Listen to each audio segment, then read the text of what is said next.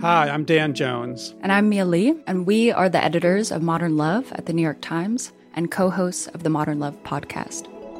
We read love stories for a living. And by love stories, we mean essays written by real people about all forms of human connection. We're talking about everything from first dates to funerals, from sibling rivalries to new love at 85. On our show, we're going to bring those stories to life. We'll hear from the writers and also from the people who are written about. Relationships are the most important things in our lives, and the people that tell us their stories are just so brave, like way braver than I think I am most of the time. Yeah.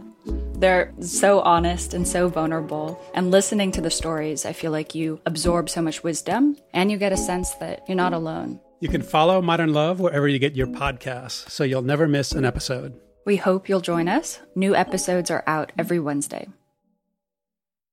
From the New York Times, I'm Michael Barbaro. This is The Daily.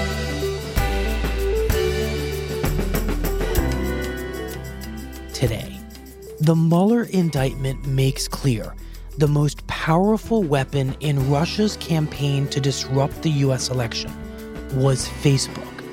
What Russia understood before we did about how an American technology company could be turned against Americans. It's Wednesday, February 21st.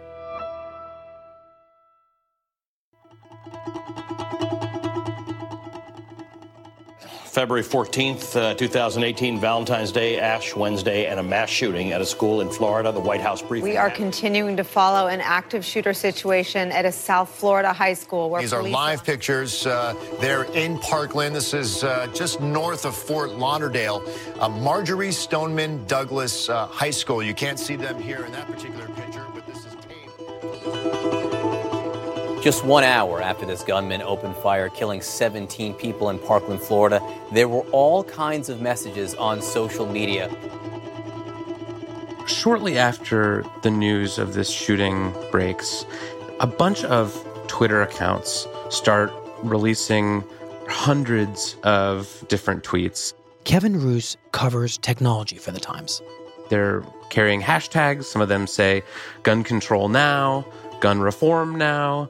But researchers started to notice that some of the bots that were tweeting these things had also been previously used to spread other unrelated hashtags about other topics.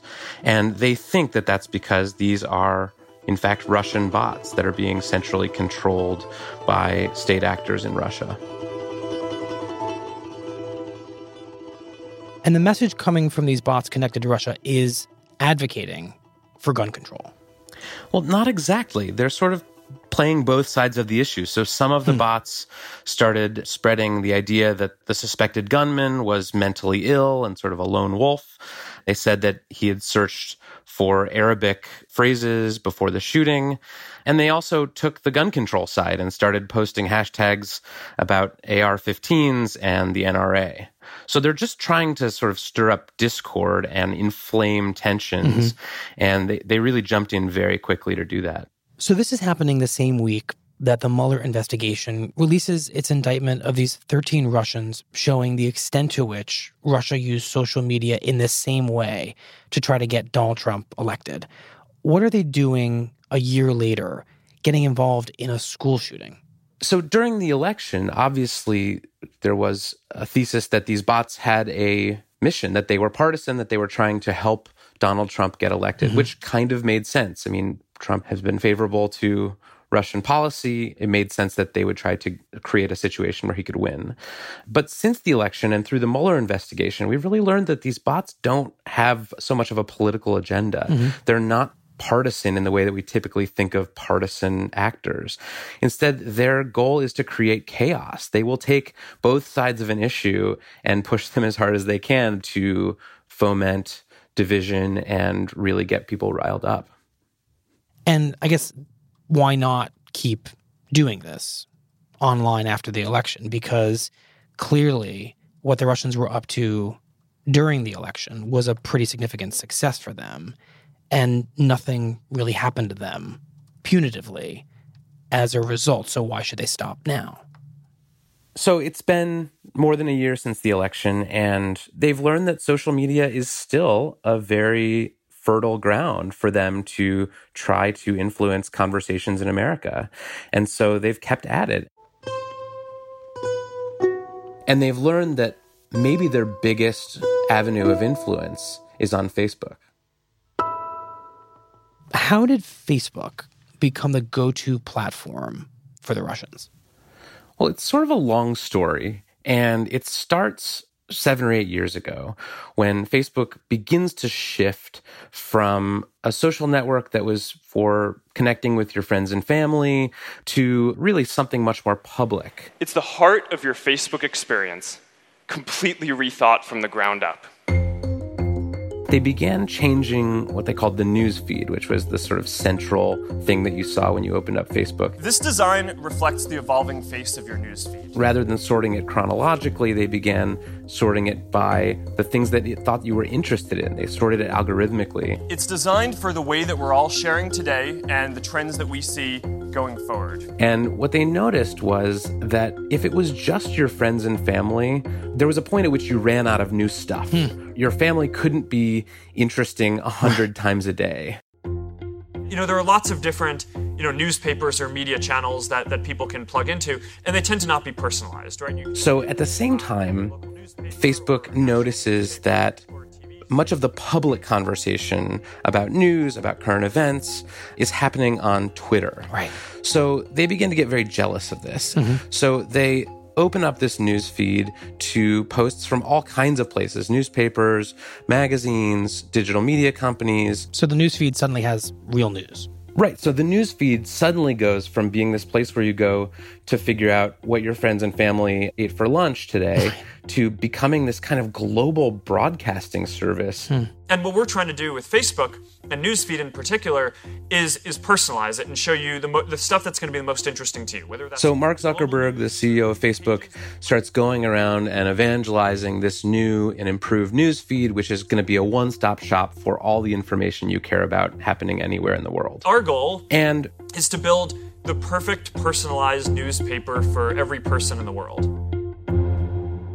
Facebook does this interesting thing where it decides that even though it has become this enormous media broadcasting operation, it is not going to operate like a traditional media company. It's not going to choose what are the most important stories. Instead, it's going to kind of run a global popularity contest. Hmm. As anyone who is sort of involved in the production of reality TV could tell you, conflict is very popular and tension is very popular and arguments are very popular.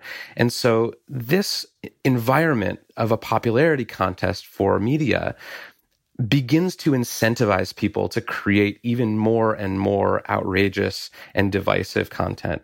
And that environment is the one that Russia saw as being ripe for exploitation. So what does Russia do? So in 2014, Russia creates a group called the Internet Research Agency, which is based in St. Petersburg and has at its peak about 80 people working for it. And these people's job is essentially to be full time internet trolls. They're going to mm-hmm. use social media to meddle in elections, to stoke division. And by 2016, its techniques are pretty well honed. And Facebook is dealing with this other controversy. Facebook claims that a software algorithm blindly combs the internet for what people are reading and spits out a list of what is trending, regardless of politics. But a former Facebook employee says conservative stories never make the list. So there were humans, journalists, and editors who would comb through the news of the day and identify some of the biggest stories and put links to those stories in a prominent place on Facebook's homepage.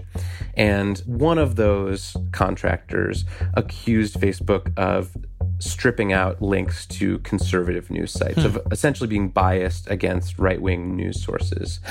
And this became a huge and problematic story for Facebook. What's trending on Facebook? Liberalism. To me, companies like Facebook and others out there, they really prize gender and racial diversity.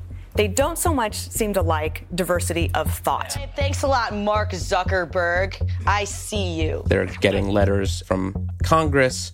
They're being accused of partisan bias. Mm-hmm. So they decide they're not going to make any changes to Facebook that could be perceived as coming down harder on one side of the political spectrum than another. All right, Facebook has reportedly fired the entire editorial staff on its trending team as it cuts back the human role in the controversial section of its website. People will no longer write news descriptions and headlines for the company. All employees will now go through political bias training. The timing here is sort of incredible. In response to criticism that Facebook is suppressing conservative perspectives, the company loosens up on regulations. At the same moment, this highly divisive conservative figure of Donald Trump is becoming a viable candidate for president. So this is all unfolding in a way that Russia probably could never have even hoped when this influence operation began. Yeah, I mean, the irony is that Facebook was terrified of being seen as potentially influencing the election. Mm-hmm. But their reaction to that ended up having a much bigger effect on the election Hmm. than I think anyone expected. So, what does all this deregulation within Facebook allow Russia to do during the campaign and the election? Well, as we saw in the indictment, it allows them to create a network of pages and a network of fake accounts and to use those accounts and those pages to drive people to divisive and polarizing Mhm. content and also to drive them to events to get real people to go to rallies in Florida for Trump. Southwest Florida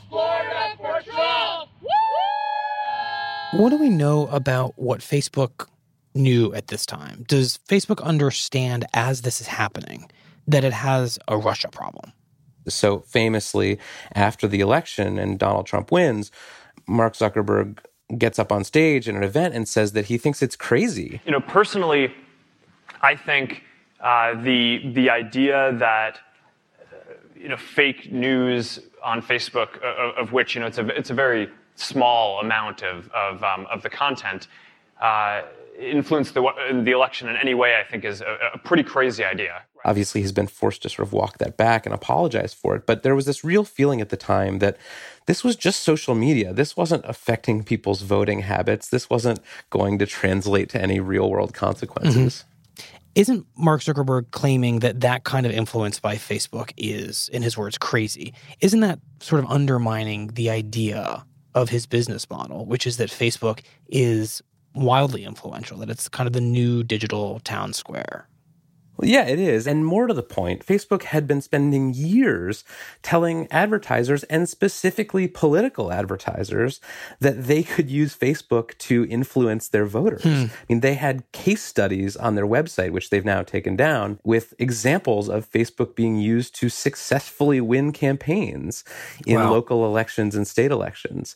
So they were kind of talking out of both sides of their mouth. On one hand, they were saying, we have this enormously powerful platform to influence people's thoughts and behaviors.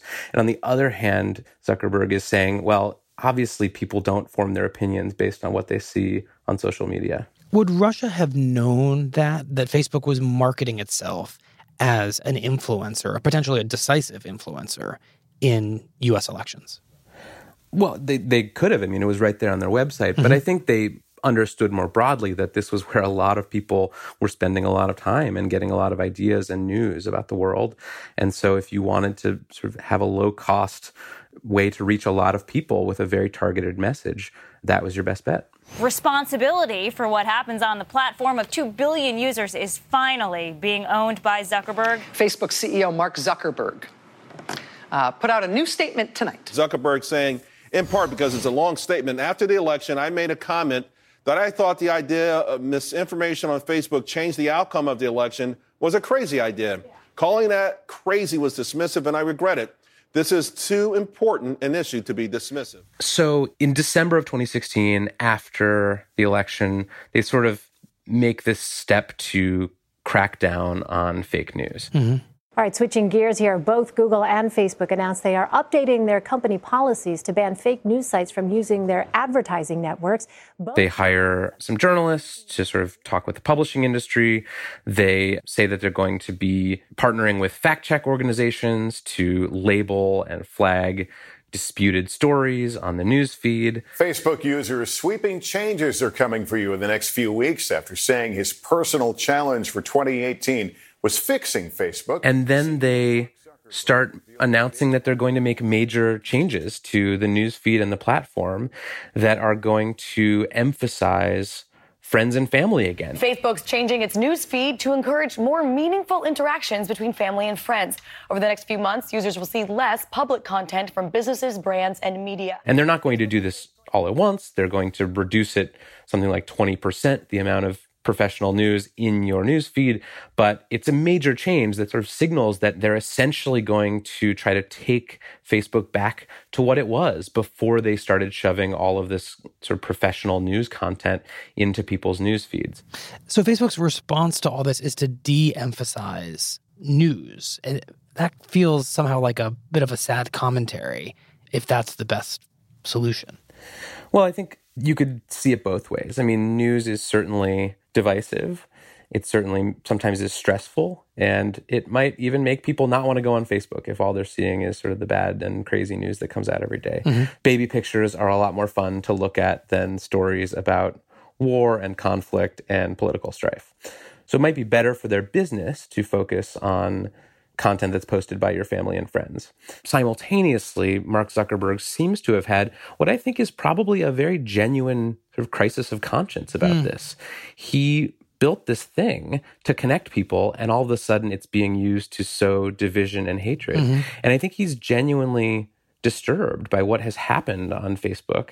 So I think he's trying to emphasize what he is saying is time well spent, that the time you're spending on Facebook is not just being used to sort of passively observe the world around you, but is being used to connect and move closer to your family and friends and, mm-hmm. you know, have a good experience on Facebook. Presumably anything that reduces the ability to broadcast a message, whether it's fake, whether it's from Russia, to the largest possible number of people, would make Facebook less valuable. Right. And and Mark Zuckerberg has said publicly that he's willing to accept a drop in the time that people spend on Facebook in order to preserve the integrity hmm. of the platform. But I think there's a point at which that actually would become a real problem for them and they would have to sort of scramble to figure out how to make money again. Kevin, I'm wondering if there's a way of looking at what Russia has done and this whole meddling operation as Russia essentially recognizing, maybe before the rest of us fully did, how powerful a platform Facebook is. I think, in a large and broad sense, this Russia problem and this episode in Facebook's history sort of raises a much larger question, which is how do you operate a network of 2 billion people that's influential in almost every country in the world in a way that doesn't turn into a kind of global shouting match? Mm-hmm. And how do you do that across cultures? How do you do that across borders? How do you do that in an atmosphere where people are polarized? There's already division. How do you connect people? How do you connect a species over the internet without sowing more division and more disunity? And I don't know the answer to that. I don't know whether it's possible that we're not really supposed to be all connected in this very easy and seamless way whether we're not supposed to be able to send things careening around the world with one click. Like, it's not clear to me that that's a healthy structural force. And I don't know what we do about it because now we're here. And if it's not Facebook, it'll be someone else. And we have to kind of learn a coping mechanism and sort of evolve into a species that can kind of handle this enormous power.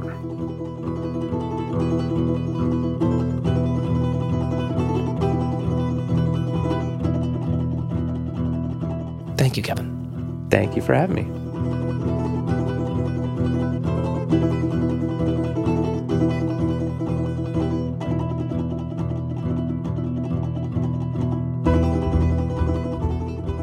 We'll be right back.